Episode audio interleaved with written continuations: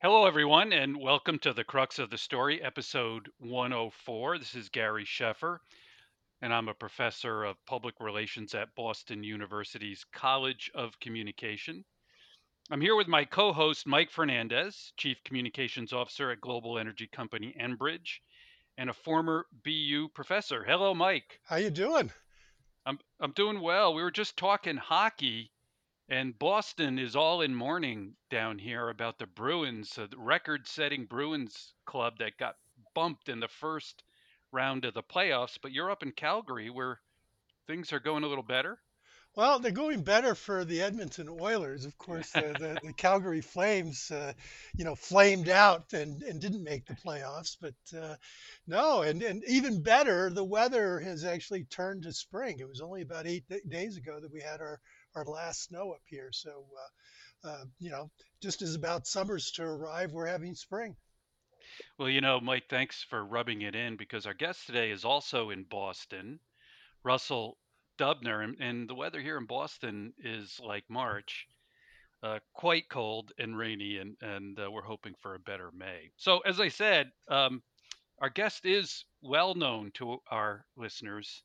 Russell Dubner, the managing director and global communications director at the Boston Consulting Group.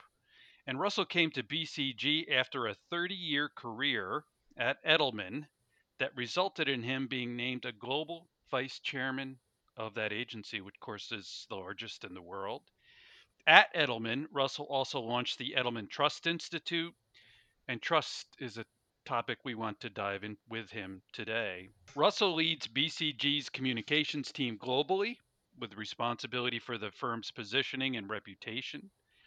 He also advises clients on the intersections of trust, leadership, and stakeholder strategies. BCG is, of course, a leader in business strategy, and today it's building on that foundation. It says, quote unquote, to embrace a transformational approach for clients aimed at benefiting all stakeholders, empowering organizations to grow, build sustainable competitive advantage, and drive positive societal impact to help define the future of capitalism. Boy, that's a big, that's a mouthful in, in many ways, but a, a, a big set of ambitions. Russell, welcome to the crux of the story. Welcome to The Crux. Each week, two of the world's top communicators take you behind the scenes of the news of the day to explore the crux of communications that are shaping business, politics, and our daily lives. Hello, this is Gary Sheffer. And hi, I'm Mike Fernandez, and we're glad to be with you from Boston University.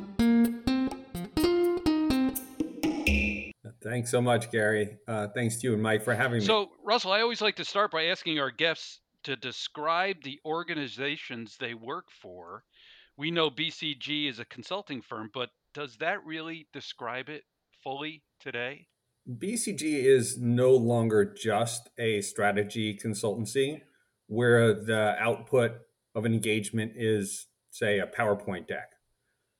BCG also takes forward the bold ideas it conjures up with its clients to accelerate transformation. So BCG is not just an advisor, but an advisor and a builder. And this is true across, you know, big topics like cost takeouts that last or digital transformations that scale. And it means that BCG has added, we have 3,000 technologists as part Wow. of BCGX our new tech build and design unit, for example. And in our hiring, nearly half of our hires are technical specialists, climate scientists, AI experts. So the firm is actually quite a different firm than it was a decade ago. Wow, that's it's astounding. I'd, I'd love to dive in later to on the tech side of things, but I'd, I'd love to do a quick follow up about about you and your position as chief global communicator. Uh, that's a new position, I believe, when they hired you, Russell. And and why did BCG feel the need to create your role? Yeah, well, Gary, you know, I think first and foremost, it's it was simply scale. When you have a 30,000 person consulting firm that is four times what it was a decade ago, uh, it requires a new look. And the second is really uh, there's been greater industry scrutiny, as you may have noticed, and That's required a stronger Uh-huh. center uh, to complement. Like BCG is intentionally, intensely decentralized. So they it- part of part of the strategy of the firm has been to stay super close to the client and have that be where the edge is. And there are certain areas and certain functions where you need a stronger center, and the firm realized that that was uh, important. And then the third is really the opportunity. You know, BCG has been outpacing uh, its competition and growth for a number of years, and in communications and marketing and being hand in glove represented also uh, a, you know a way of seeking some um, you know advantage, some growth, um, and to more clearly articulate what the firm means and who the firm is to the marketplace. So there's really also the Mhm. upside that the firm saw with bringing in uh, global leadership.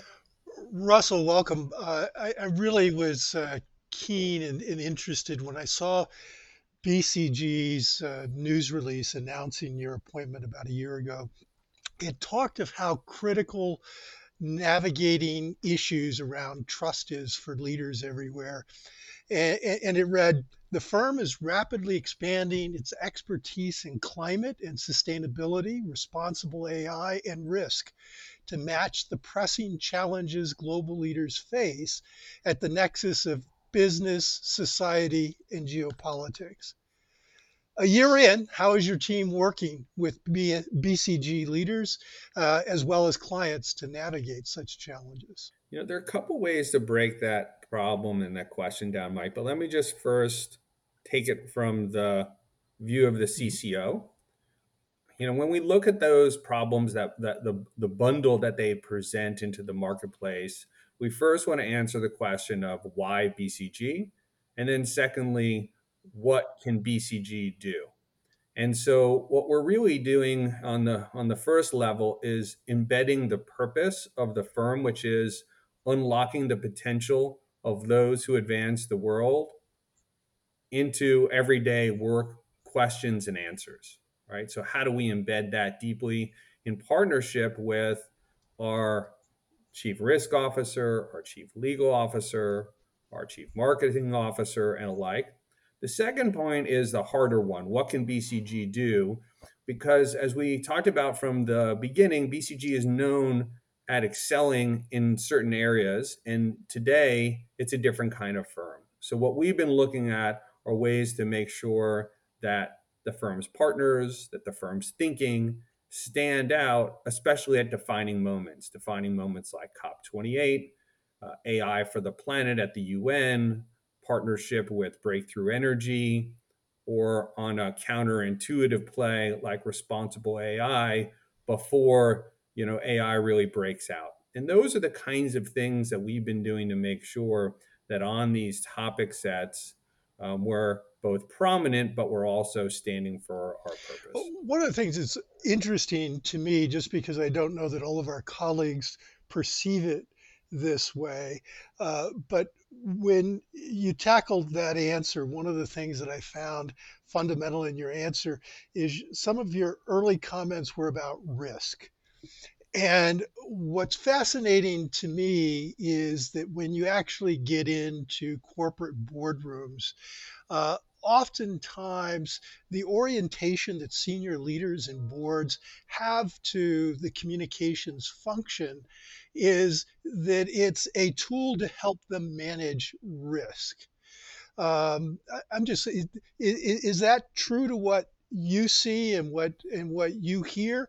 I mean, it's kind of prompted by by your answer. I'm just kind of curious. Yeah. I, I think that they are, you know, executive team expects that what comms is able to do is or we have the shield and the sword, right? So and and the shield part of it uh, often comes hmm first. And so of these topics, where might the firm um, find itself caught off guard if it hasn't looked far enough ahead at what's happening in the marketplace with a range of stakeholders. And I think that's the expectation of the comms function to be a listening post early and to have that view cross Yeah. stakeholder. The second, though, the sword is you know how imaginatively are you able to conjure up ways to show who the firm has become or the great success that its partners are having or even um, you know things that are being done that are outside of the ordinary um, you know like for one of the things we did that uh, I, I, think is fascinating is starting to shift how we look at our publishing strategy right? We have like a, we have a, a formidable editorial team and now we're also showing up almost as a broadcast organization.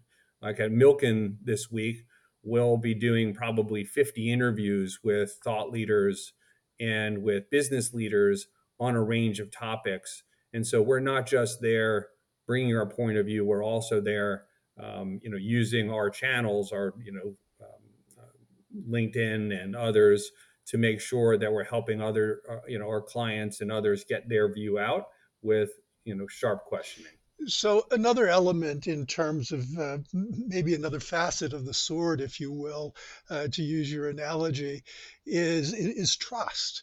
Um, and uh, certainly at Edelman, you talked a lot about trust. Trust is clearly important uh, to Boston Consulting Group and, and its clients.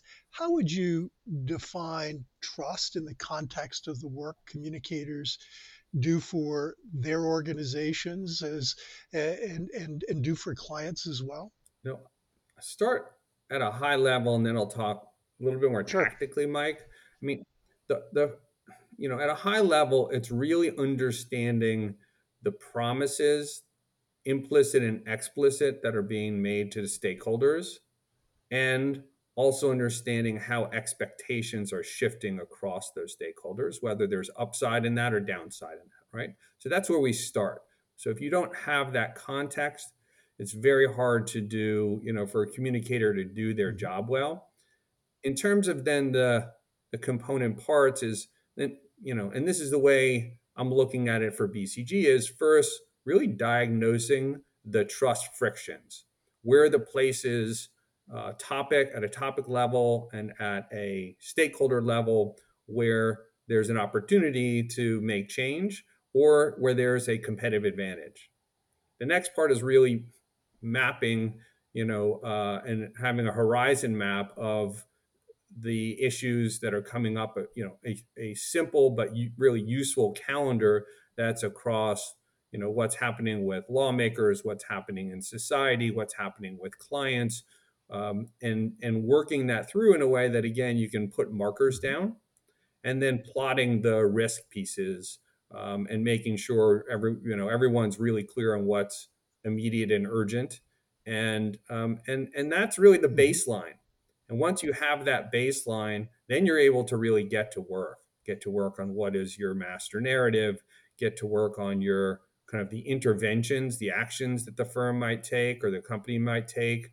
And this is part of how we tackle, I've created a reputation and trust council for governance purposes at BCG so that we can look at these kinds of topics with the audience owners at the table, our people function, our client function, and the topic owners, sustainability, DEI. And that really you know, informed by our trust index as the foundational research. Talk a little bit more about the, the trust index, uh, and I think it might be helpful to our audience. We, you know, we got used to hearing uh, from you and others at Edelman about the Edelman Trust Barometer. Um, the BCG Trust Index is a bit different and to your point, it, it's it's about okay, what actions can you take? Uh, but but inform us a little bit more about maybe the distinction between the two. Yeah, sure. I mean, look, um, the Edelman work is, of course, like the foundational work on the state of trust, and I think everyone still very much tracks that to understand what's shifting in the zeitgeist. Uh, the purpose of the BCG Trust Index is quite different. It's focused on trust in a company, or you know, in and for a client as part of its approach to systemic trust. So the trust index is an NLP based tool and it looks at trust dimensions, overall trust, and does a bottom up uh, deep semantic analysis of what are the trust driving topics. So by taking this kind of approach, we can help a, a client understand, or frankly, help ourselves understand where they stand and diagnose the problem to solve. And of course, you know the, the work that we do around this, it's uh, it, it, doesn't stop at the trust index because you know that's an outside in view. We also do an inside out view from an employee perspective using a, a similar approach. And then if you find frictions going at a stakeholder by stakeholder basis to see where you have advantage and where there's an opportunity for value creation. Eh, eh, Russell, I want to extend just for a minute the discussion on trust. It's increasingly a, a debated issue in our industry on definitions and the manner in which you go about establishing and retaining, building trust. And, and it, I was struck by something I read in something that you've talked about trust driven transformation for clients, uh, are the words you use. How do you put all of this horsepower to work um, that BCG has technically from a data analysis, from a business strategy. How do you help someone transform? You've mentioned some of it. What are the trust frictions? What are the opportunities? But what's the what's the secret sauce, to use an old Jack Welch phrase, that BCG can then put to work to help transform trust in a client? Thank you for tuning in to this episode of The Crux. On The Crux, we discuss the intersection of communications, business, and society. Follow us at The Crux on Facebook and Twitter. You can also find our episodes on SoundCloud, Spotify, iTunes, and on our website at thecruxpodcast.org. Now, let's get back to the episode. Yeah, and you know, I think one of the interesting things at a firm like BCG is that trust and this kind of research is something that can get embedded into larger engagements that are about business transforma- transformation, not just brand or communications tran- transformation. But the firm understands the power of um, of trust, and I, you know, and I just um, I've been doing. We do these CEO advisory sessions uh, we bring together groups of 15 or so CEOs every probably three or four weeks. I probably have talked to 38 CEOs in the last three weeks on this topic. And the thing that is fascinating to me is that uh, several of them are already looking at trust metrics as a part of growth hmm. transformation. And so it wasn't that, oh, maybe I should do this thing on the side. No, this is the this is the approach that they saw as being required to enable change that can scale in a way that just looking at financial metrics weren't. So what we do right now is so let's say we're you know there's a couple things we're working on right now where there's a large scale transformation that we're about to begin and using our trust metrics as part of that benchmarking so a company understands where it sits where there are opportunities perhaps where it wants to you know turn up a competitive advantage and sort of weaponize the trust advantage or um, and if it, it has a trust discount what kind of value creation and, and, and you know calculating that financially we think could happen if we're able to take the right interventions so it's transformations it might be post merger integration it might be around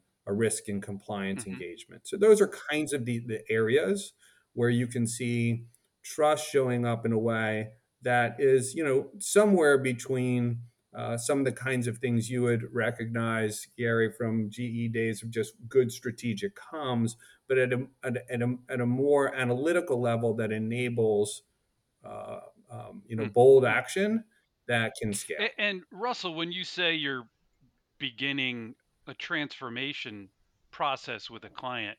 But is that cultural transformation? Is that a business strategy transformation? What what is it? Yeah. Yeah. Oftentimes it'll be a top to bottom looking at um, how the company is is its cost mm-hmm. structure, mm-hmm. looking at a employee transformation. So there's one one we did a few months back where it was cost structure and then the employees had sort of lost the um, their level of trust in the in the in the firm over a, a set of actions and then we went through a whole people transformation agenda and then this also informed their CCO. We didn't do the comms mm-hmm. component of it. That's not BCG is not in the business of that, but it informed the thinking. And so it went from cost to people to growth. And that was the last phase of it. So how can then through purpose the understanding of who the firm, the company is and its growth trajectory does purpose play a role or is there another marketing component that can help russell if i can interrupt here just real quick you said something interesting particularly the first part of the answer before gary's follow-up. And you used the term um, trust discount. And and i just wondered is is there a conceptual framework for how BCG thinks about either a trust discount or a trust premium uh, when they're working with a client, and how does that how does that enter into any kind of future decision making about an asset or a firm? Yeah, um, we've looked at and studied the top 1,000 companies uh, mm-hmm. globally. First and foremost, to understand that um, there is a two and a half times TS total shareholder return TSR advantage to the most trusted companies. And the least trusted companies have a 14% discount to, um, uh, to the average. So we know that there is a material impact that trust has both on the upside and on the downside. And yes, part of what we do with our clients is to quantify if we see that they are disadvantaged, what is that discount? If they're publicly traded, it's a lot easier to go through that mm-hmm. exercise. Um, private companies uh, uh, less so, but we've done enough of it that we can probably give a you know a, a, strong estimate of where or where things stand or a range. And you know where that becomes incredibly important is how valuable is this change yeah. to you. So this isn't a this isn't a comms question. This is now can this intervention change in you know in in in a material mm-hmm. way your company's valuation and that that really gives a different frame to Perfect. the discussion. Wow. That's a great question, Mike. And, and and Russell, I'm so from a sort of selfish industry point of view, uh, happy to hear about how CEOs are thinking about trust in a strategic and uh, way and and the the numbers that you just discussed about valuation and total shareholder return is really um, uh, amazing to me. Incredible um, demonstration of the value of of uh, uh, of, of good stakeholder work uh, in many many cases. Uh, and Gary, I don't want to overstate of the 38 CEOs that I spent yeah. time with in the last little bit. There were four who are already true believers and applying their version. okay. Uh, but the rest in the rooms uh, definitely deeply intrigued by what that could mean at the right time for their firm and and fascinated by really understanding and I've been talking about um, you know should we really be thinking about trust building as a mm-hmm. capability in a in a company. And in sort of in the way that I'm described we're doing at BCG what does that look like? What's the governance of of trust? What are the data points? How do you create the right approach to doing this? That's resonating really well with people because whether or not it's going to be the management metric that's being applied um, that's not yet clear but uh, it's clear that there's interest in making sure that companies stay ahead of this. To me, it's all the more interesting when it's part of a big yeah. change, driving a big change. Then it's then it's super fun. Well, on a related topic, Russell, I know BCG does work for clients on ESG and recently on backlash that we're beginning to see, some of it political, uh, against ESG and, and, and companies really are being squeezed in some cases by activist investors um, and others, even elected politicians. As expectations rise from some stakeholders for ESG action, and at the same time companies are fa- facing woke lash, what's your advice for C-suite leaders on on ESG? Gary, I'll first say the level of concern that I've heard from CEOs right now around this topic is not as high as one would Hmm, expect. interesting. They're observing it, and from these dialogues, my sense is they're staying the Okay. course. And um, you know, they're watching some of the pressures that are taking place from the woke lash. They're watching what's happened with, you know, Bud Light or with Disney, and uh, they want to make sure they don't get uh, caught un- unprepared. At the same time, I didn't get the sense that there is, um, you know, that they're fearful and, and running away from commitments that they'd uh, made in the past. And so, you know, I think in some ways this is about keeping in mind, you know, are we living up to what we've Mhm. promised, and are we and and if we're going to step out, are we stepping out in a place where we've got the um, the credibility to do so? And um, you know, it's very particularized to a company and the circumstance. But there, I don't, I don't think that there's a, a, running away from ESG, at least from the groups that I've You, spoken. you know, Russell, it's really interesting to hear you say that. And uh, I think it's extraordinary, by the way, as a communicator, you're probably exposed to more CEOs than most people we know. I mean, you just got this great pipeline and, and listening to them and talking with them about these issues. And, and perhaps the the case here is, and I'm speculating, not not this isn't your opinion, this may be mine, that some of these situations get uh, covered extensively by the media, right? Disney, Bud Light, pressure on Larry Fink uh, to to back away from some of the statements he's made in his annual letter to stakeholders. Some pension funds in some states saying they won't in, invest in companies that are quote unquote woke. So, uh, not a question. It's a statement from me that it's it's refreshing to hear that uh, staying the course and meeting commitments is something you're hearing from the CEOs you talk with. Yeah, I think because the area of greatest interest, concern, and conversation still, despite some slowing in the economy, is the employee. And the CEOs are first and foremost wanting to make sure that they are living the promise that and the expectations of their meeting those expectations of their employees and advancing in, in a thoughtful way. That's a great point. Mhm. Really, really interesting point. My guess is too, Russell, that part of this is a communications problem and a communications challenge. Um, you know, it's kind of if somebody talks about ESG and the company talks about ESG in just the context of, let's say, doing good, as opposed to talking about it in the context of what it means to the long term health, um, opportunity, um, and perhaps growth for a company, then it becomes a different flavor.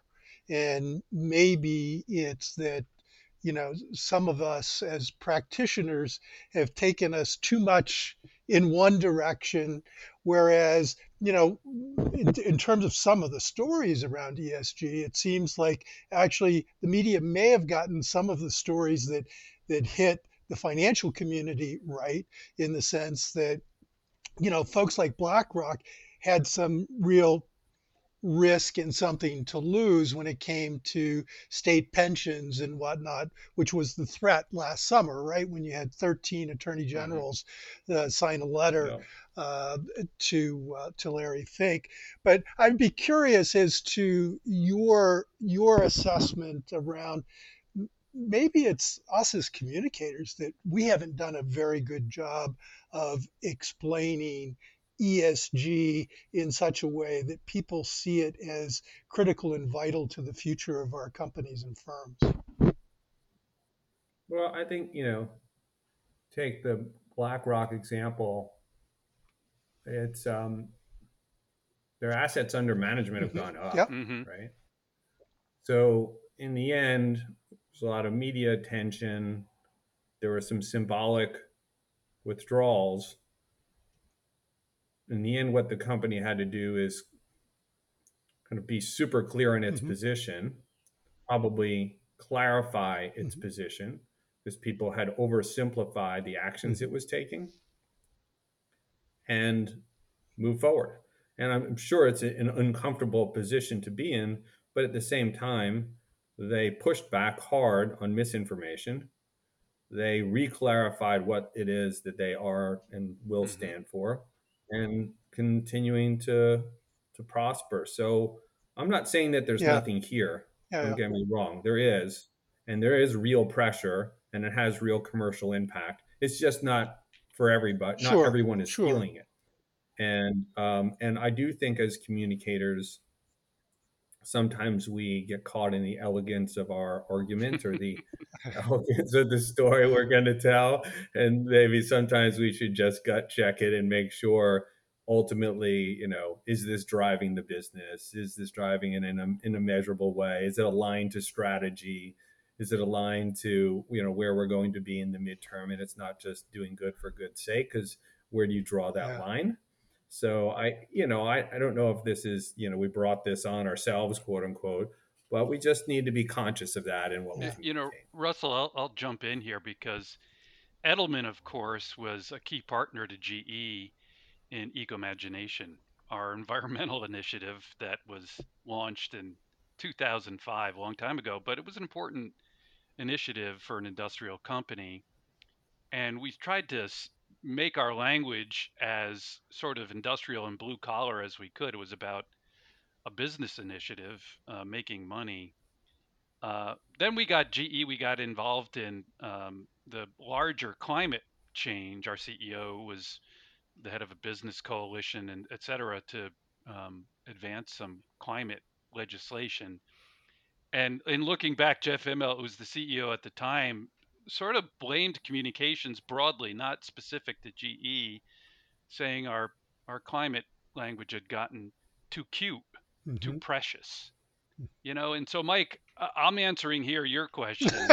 I, you know, I, I do think we have to be careful. That's what Russell said. It's really wise counsel is keep Mhm.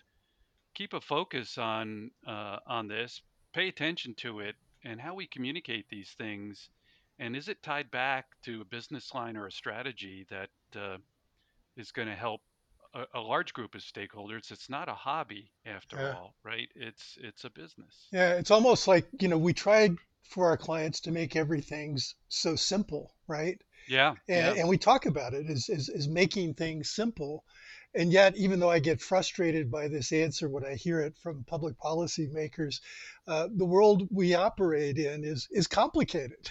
Mhm. And sometimes, you know, we need to kind of step back and say, did we lose something in the simplicity? Mhm.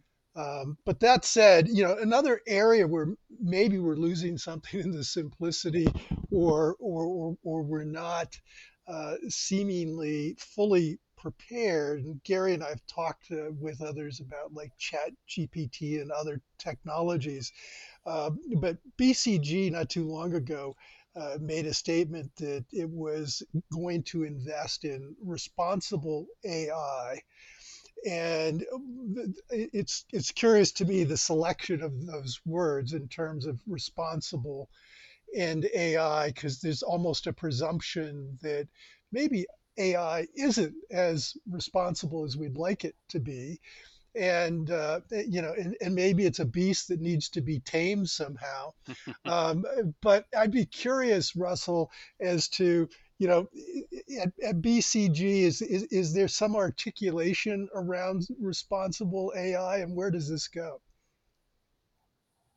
Yeah, I mean, first I'll just in internally, you know, we've had uh, a responsible AI code now for over a year, And so we were the first one in our space to come out with one.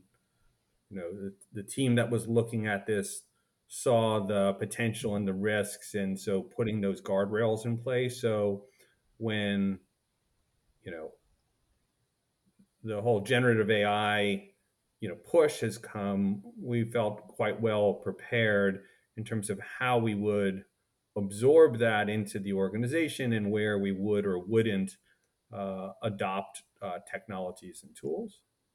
And now that we're, you know, this is one of the biggest areas that that CEOs ask our consulting teams about right now is to try and understand generative AI and its application for, you know, whether it's for growth or for, um, you know, the ability to create efficiency and alike.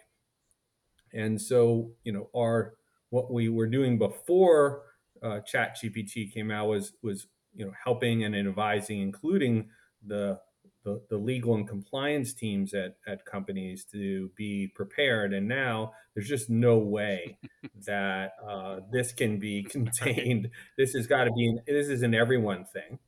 And so, how do you bring them up to speed to understand how to look out for uh, potential uh, risks in how technologies are being applied.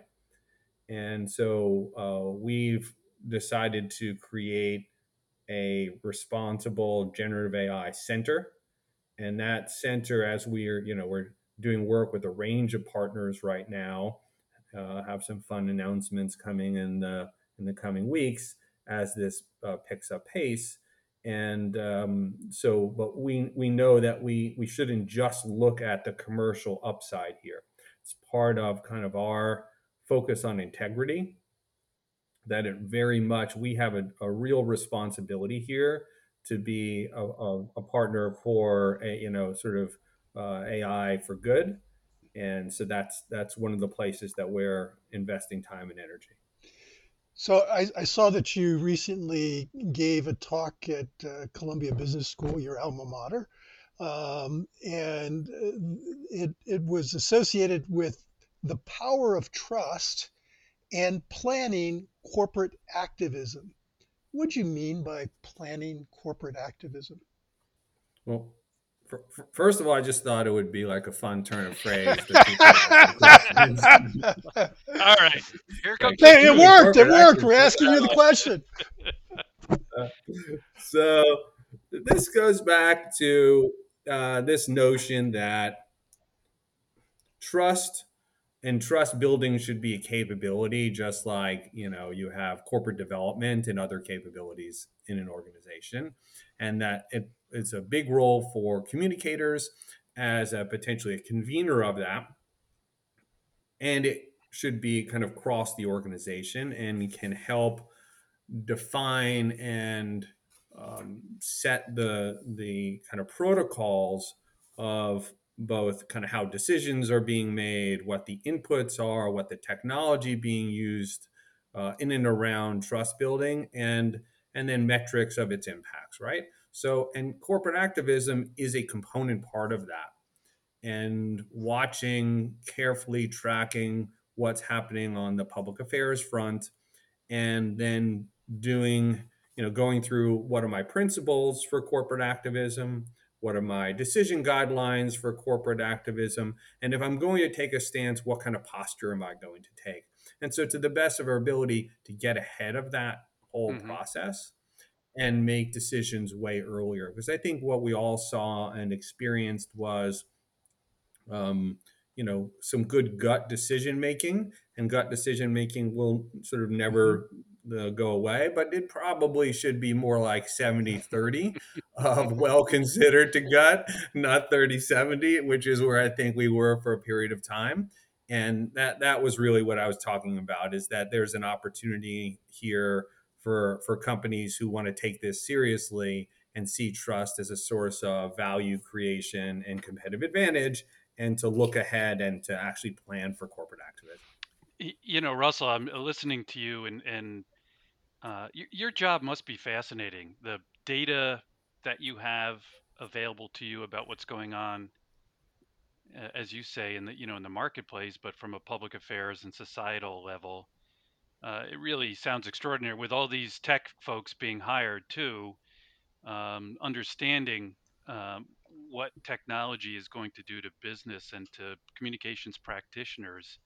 I think it sounds like you've got a, a front seat to all of that, and so I'm just curious, how much time do you spend, uh, as you said at the beginning, sort of consolidating the BCG story, and how much time do you you spend with clients talking about things like trust and the advantages and opportunities it can bring?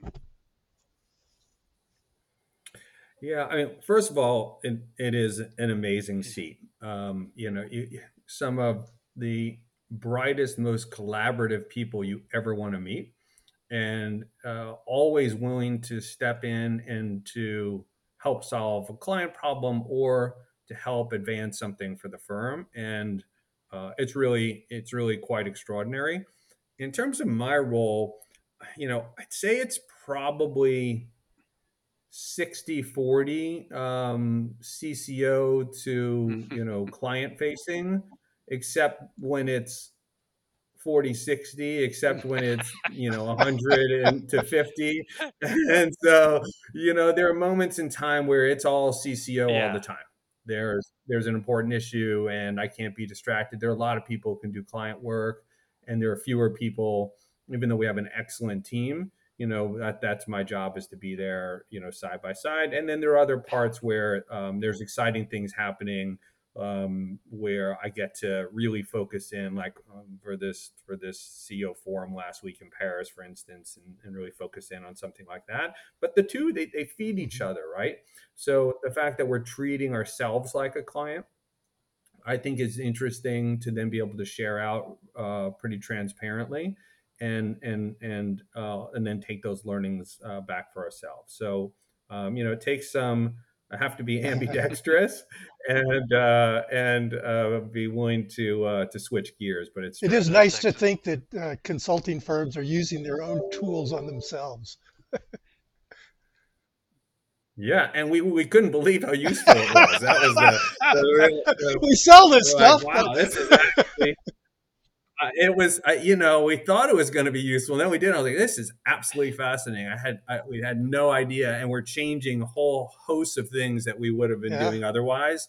Like, is we're refocusing the machine, so it's That's it's great. super cool. Well, uh, our listeners can understand why Russell is one of the most respected leaders in our industry. He's been our guest on this episode of uh, The Crux of the Story. Russell, uh, thank you so much for telling us about your role and about uh, what's going on at BCG. We really appreciate it.